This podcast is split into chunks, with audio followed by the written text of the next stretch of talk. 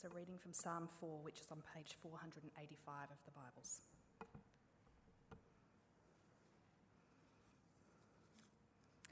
Answer me when I call God, who vindicates me.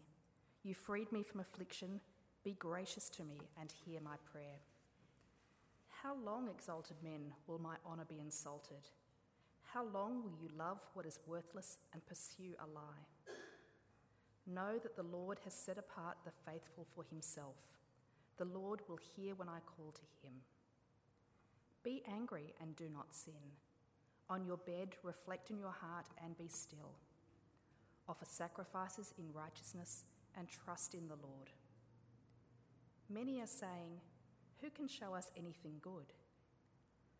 Look on us with favour, Lord. You have put more joy in my heart than they have when their grain and new wine abound. I will both lie down and sleep in peace, for you alone, Lord, make me live in safety.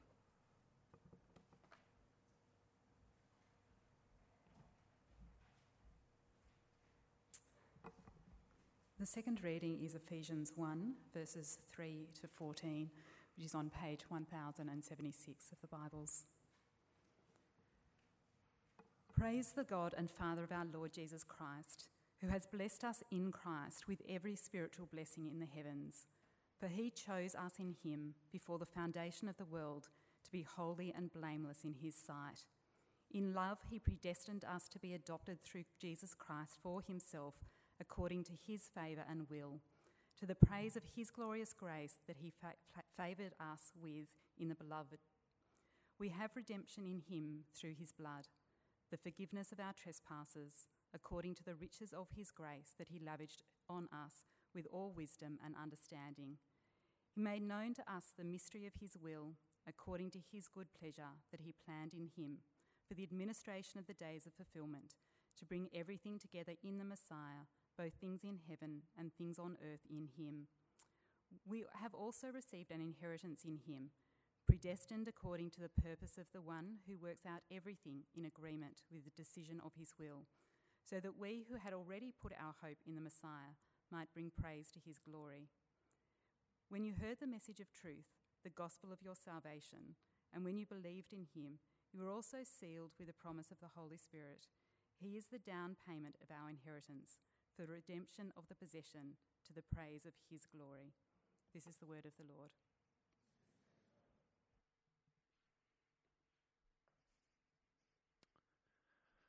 So, tonight we're continuing our focus on prayer and looking at a prayer of David in Psalm 4. So, if you'd like to turn your Bibles back over to Psalm 4, um, it'd be great if you had that open in front of you. I'll just begin by praying. Dear Father, you are a good God, and we thank you that you are with us tonight as we gather together to worship you. We thank you that you are close to us, you are near to us. Um, thank you that uh, you are not a silent God. Thank you that you have spoken to us through your word, and you do speak to us today through your word. So we pray tonight as we open your word, as we read it, we pray that uh, you would be speaking to us, that your spirit would be at work within us, stirring in us faith in you and trust in you and deep joy in you. And we pray all this in the name of Jesus. Amen. I wonder if you know what it's like to have a restless night. One of those nights where you just lie awake for hours and you can't get to sleep. Uh, one of those nights where you're tossing and you're turning and then you toss and you turn some more. Uh, one of those nights when your, your mind is just racing, ticking, ticking over. It won't shut down. Where one of those nights where you're just staring at the ceiling, just replaying all the events of the day over and over again in your mind. Uh, I had a night like that a couple of months ago. I was just lying in bed and I was tossing and turning and couldn't get to sleep. And I tried sleeping on my left side and I tried sleeping on my right side. And then I got up and I watched some TV for a while. And then I tried going back to bed. And then I still couldn't get to sleep, so I got up and I read a book for a while, and then made a cup of tea, and then tried to go back to bed again. And then, kind of in some point after 2 a.m., I think I kind of finally drifted off to sleep. Uh, The event that had, had led to that particular restless night um, had been just a really tough conversation that I'd had that day. It was just a really, really difficult conversation that had just left me feeling just really wounded and, and, and hurt and frustrated, and my pride was wounded. And that's what gave me that restless night. Do you know what it's like to have a restless night like that? I'm sure that you do. What do you do on those restless nights? Did you notice the title of the psalm that we just read? Have a look. A night prayer. Very possible that David wrote this psalm on one of those long, restless nights. I wonder what it was that was keeping David awake that night. I wonder what it was that was causing him to maybe toss and turn in his bed when he wrote this prayer down. He gives us a clue in verse 2 have a look. He says, How long, exalted men, will my honor be insulted? So it seems like there's probably a group of people who are, who are unjustly slandering David. Uh, and those words, exalted men, suggest that they're probably people, these are people of high standing. These are people with influence and power, slandering David.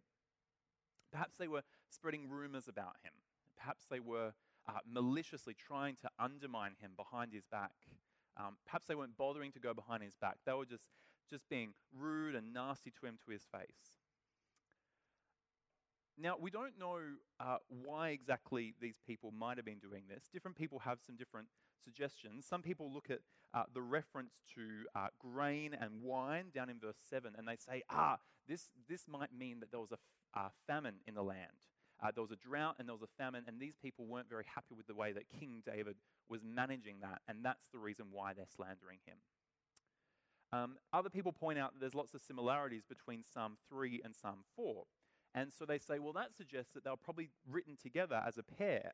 And if that's the case, we know the context because Psalm 3 tells us. If you have a look, you can see there's a little superscript at the top of Psalm 3 that says, A psalm of David when he fled from his son Absalom. Uh, now, you can read that story over in 2 Samuel. Uh, what had happened was that uh, over a number of years, David's son Absalom had been uh, basically seeking to undermine him as king, trying to win over the hearts of the people, and then eventually led a coup against King David. And David had to um, flee from Jerusalem into the wilderness for a period of time. So perhaps it was one of those uh, situations. Perhaps it was something else entirely.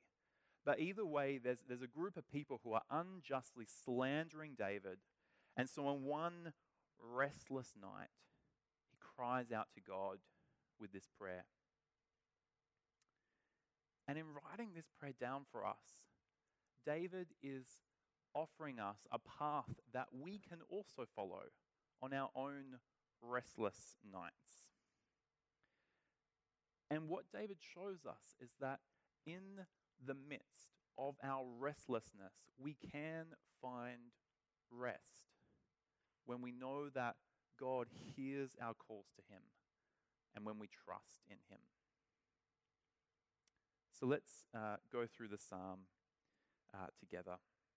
Have a look with me again at verses 1 and 2. Answer me when I call, God who vindicates me. You've freed me from affliction. Be gracious to me and hear my prayer. How long, exalted men, will my honor be insulted? How long will you love what is worthless and pursue a lie? You can, you can just feel David's restlessness, can't you? Answer me. Be gracious to me. Hear me. How long? How long? There's just a sense of desperation and urgency and uh, frustration and weariness. David's not holding anything in. He's, he's laying it all bare before God. He's pouring out all of his hurt and his frustration. And you know, in doing this, David is giving us a model for our own prayers. Good to know that we can be honest with God when we pray? Isn't it good to know that we can be blunt? Isn't it good to know that we don't have to hide any of our thoughts or our feelings from God. We don't have to present a, a, a proper face, a proper facade to God. Isn't it good to know that, that we can just pour it all out, raw and real? Um, before I was at college, when I was working in, in the corporate world. I, I worked for a, a, wonderful business. It was a wonderful business. Um, but you know, there was an expectation of me as an employee that I would be engaged about the work I was doing. That I would come to work each day and be energized and excited about my job and about what we were doing. Um, that I'd be enthusiastic. And the reality was, I, I, I often just didn't feel that way. And so, what it, what it meant was that often I had to put on this, this false mask of enthusiasm that was false. I remember my director um, would often walk past my desk and she'd always ask me, Are you winning? I hated that question because there's only one uh, allowable response to that question, isn't there? But you know, I had a, a, very close friend at work. Her name was Cherie, and we'd often have lunch together or have a coffee together in the afternoon. And I just used to always find it so refreshing to catch up with her. Because when I caught up with her, I could just be honest. I could just be real about what was going on. And she just accepted me as I was in that moment. Whether I was energized and happy, whether I was frustrated and grumpy, she, she, she took me as I was she allowed me to just be real with her, and I felt like I could just share whatever was really going on with her. Isn't it good that the Psalms give us permission to be like that with God? When we're lying in bed, staring out the, at the ceiling, tossing and turning, we can call out to God with all of our real and our raw emotions. We don't have to hide anything from Him. As the psalm continues, uh, we see that the tone shifts. Uh, and in the next few verses, David writes some words of counsel for us. Uh, now, it might be that these uh, were words that David spoke to himself that night when he was lying in bed. Perhaps this was David's self talk. Or perhaps when David uh, wrote this prayer down to be prayed by future generations of God's followers, perhaps at that point he included these words as his counsel to us. But either way, um, what these next few verses offer us is some wise counsel for our restless nights. And there are two key words that I want us to take away from David's words of counsel. And the first one is know. Know that God hears you. Know that God hears you. Have a look with me again at verse 3. Know that the Lord has set apart the faithful for himself. The Lord will hear when I call to him. I really believe that this verse is the crux of the psalm. David is saying to us, remember your identity. Know that the Lord has set apart the faithful for himself. See, if you're a follower of Jesus, if your trust is in him, that means you are someone whom God has set apart. David's reminding us of this truth that long before you or I ever made a choice to turn to God, He chose us. That's what Paul was reminding us of in, in our reading from Ephesians chapter 1. Even before the foundation of the world, God chose us in Christ to be holy and to be blameless in His sight. That means that before time began, before God formed the stars or the sun, before he formed the mountains or the oceans, God had you in his mind. And God had already decided that he would choose you and show you his love by giving his son to die for you. And so, if you're a follower of Jesus, that is your identity. That's who you are. You're someone whom the Lord has set apart for himself. Now, the problem is that when times are tough, when the trials come, and especially when we're under attack, when people are out to get us. Very often we can, in those moments, forget our identity. We get uh, what I heard one person describe as identity amnesia. Identity amnesia. I had a friend who got amnesia once. Uh, he woke up in hospital with absolutely no memory of the last 24 hours.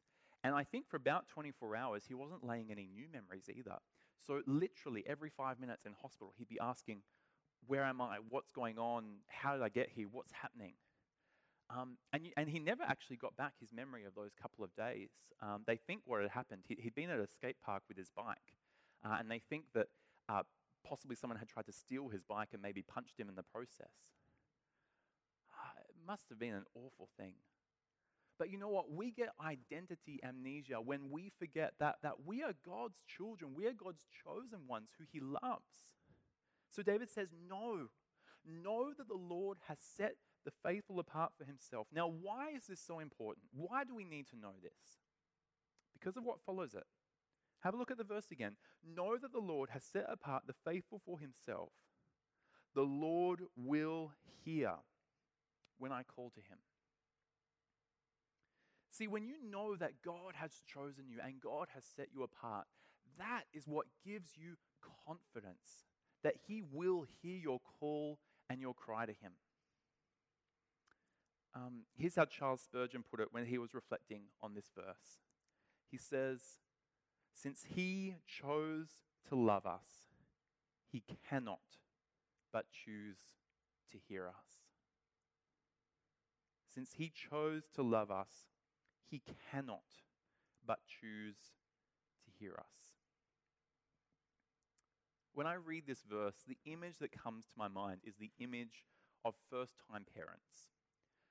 Uh, now, I actually became an uncle for the first time uh, about a week ago. My, my sister gave birth to a beautiful little baby girl named Brianna. Uh, now, if I know my sister and my brother in law well, uh, I think they're probably going to be very similar to some of the other first time parents I know. Um, I stayed at their house last weekend uh, while they were still in the hospital with the baby, and I actually slept in what's going to be the baby's room, and I saw they've got their baby monitor in there ready to go. And I can just imagine they're going to be carrying that baby monitor with them all around the house whenever they step out of the baby's room, whenever um, uh, the baby's out of sight. They're going to have that baby monitor with them, and they're going to be ready listening to the cry of their little baby girl. And the moment they hear her crying, they're going to be in there in a flash. And I can imagine uh, maybe in a few weeks, a month's time, maybe when they go out on their first kind of date night or something, leaving the baby behind with a babysitter for the first time. Um, I think they might be like some of my other friends who, who take uh, baby cam with them on their phone. And, you know, they're nervous about leaving their, their little child behind and not quite sure the babysitter's up to the job. So they're having their romantic dinner, but they've got baby cam on their mobile, kind of watching everything that's happening and checking in on the babysitter and ready to rush home the moment they see that something might not be quite right. But, but you know what? That's how God describes, that's how the Bible describes God's love for us. He, he described, the Bible describes God as a, a loving father a father who loves us dearly, who is listening to our call and who is ready to respond and to hear us. And so we need to know that when we're lying in our bed at night time, tossing and turning, feeling anxious about the future or angry about the past or uncertain, we can cry out to God, knowing that like a parent is tuned to the sound of, of their child's cry, God is tuned to the sound of our cries and our calls to Him, and knowing that He's ready to respond in a flash. So David tells us, know that God hears you. And then he continues, and he gives us our second key word trust. Trust in God. Have a look at verses 4 and 5. Be angry and do not sin. On your bed, reflect in your heart and be still offers sacrifices in righteousness and trust in the Lord. I think that trust is the key word that ties those two verses together.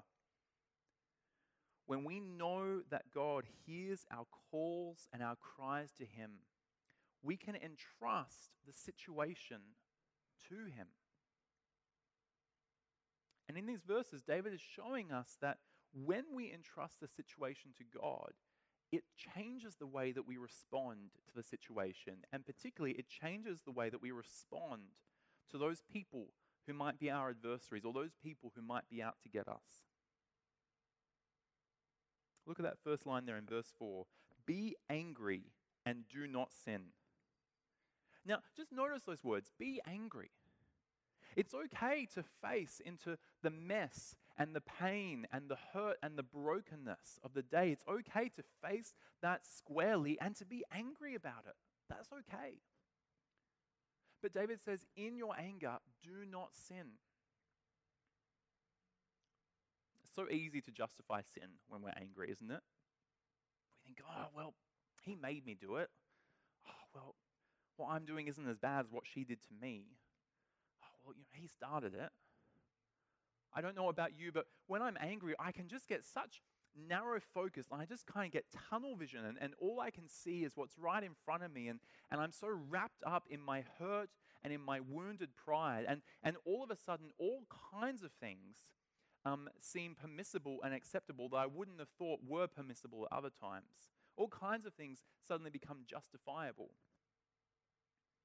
But instead of allowing our anger to become an excuse for sin, David is calling us to respond in a different way, a different way of dealing with our anger, which is the way of trust in God. On your bed, reflect in your heart and be still. Offer sacrifices in righteousness and trust in the Lord.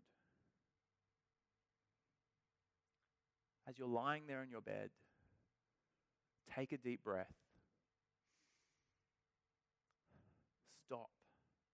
Be still and turn your mind to God. Call out to Him. Share your anger with Him. Share your hurt with Him. And then entrust the situation to Him. See, our anger becomes sin when we decide that we need to take things into our own hands. When we decide that we need to be the ones to get vengeance, that we need to be the ones to ensure that justice is done. But we need to remember the words of verse 1 of this psalm. Have a look in the second line. It's God who vindicates me. It's God who vindicates me. God is the judge. It's not my job to vindicate myself, that's God's job. And so that means I don't have to take everything into my own hands. But instead, instead, I can give it to Him and trust that He knows what He's doing. Um, here's what Eugene Peterson, the American author, said about these few lines What is wrong with the world is God's business.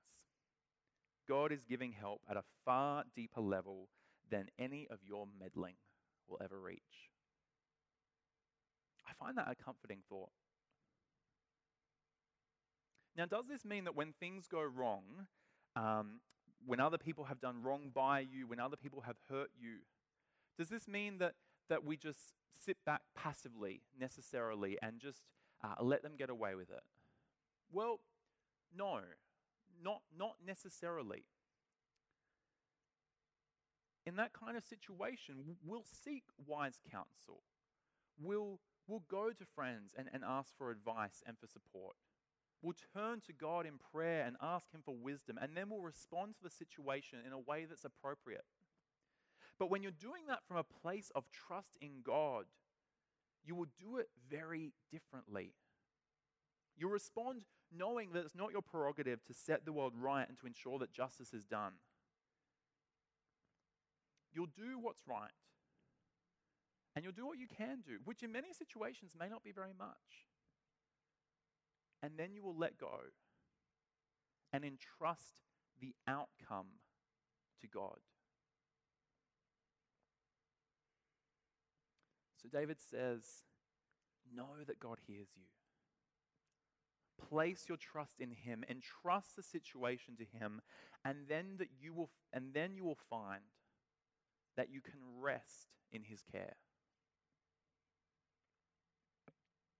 Have a look with me at verses 7 and 8.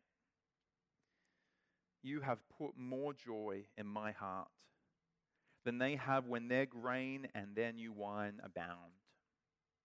I will both lie down and sleep in peace, for you alone, Lord, make me live in safety. Can you feel how David's tone has shifted? The start of the psalm was, was restless and frustrated, and you can just imagine him lying in bed and tossing and turning as he's praying these words. But now, at the end of the psalm, his words carry this sense of stillness and, and peace, this sense of rest. I will both lie down and sleep in peace. Now, I just want us to notice something about verse 7. Have a look at that. You've put more joy in my heart than they have when their grain and new wine abound. The implication of those words is that perhaps my grain and my new wine might not abound. Perhaps things won't work out quite so well for me. Perhaps I will continue to face the trials and the difficulties. See, God doesn't promise to give us a life free from difficulties or, or to magic away the trials. God doesn't promise that. But what He does promise is that He will be with us in those difficulties. And what He does promise is that He will be at work for our good. And what He does promise, as we see there in verse 7, is that He offers us a, a quality of joy and a type of joy that nothing else in this world can match. And you know, we know this as well from the life of Jesus, don't we? As I was reflecting on this psalm this week, I just wondered whether Jesus took comfort and solace in this psalm in the days and hours leading up to his death. Jesus knew what it was like to have his honor insulted. Jesus knew what it was like to be falsely accused. Jesus knew what it was like to be unjustly slandered, to suffer at the hands of men. He was the, the one perfect, sinless man who ever lived, and yet he, he died uh, as a criminal, executed on a cross.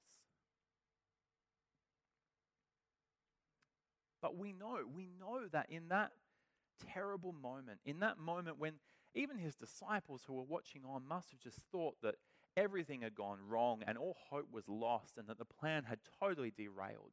We know that even in that moment, God was at work. God wasn't absent. God was present and He was at work for our good, making a way for us through even the death of His Son for us to come to Him. And you know, as I reflect on this psalm, the interesting thing is that at the end of this psalm, the situation for David hasn't changed one bit. These people are still out to get David. They're still maliciously slandering him. Nothing has changed. David's still lying in bed. He hasn't gone out to fix the situation, he hasn't called them up to make amends. The situation hasn't changed. But David has changed. The trial hasn't gone away. But David's now looking at the trial very, very differently. He's not restless anymore, he's at rest.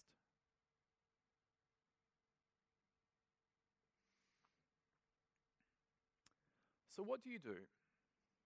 What do you do on those restless nights when you can't get to sleep? What do you do on those nights where you're, you're anxious or worried about the future, where you're angry about things that have happened, when you've been hurt, when things have gone wrong? and you're staring at the ceiling and sleep won't come, what do you do?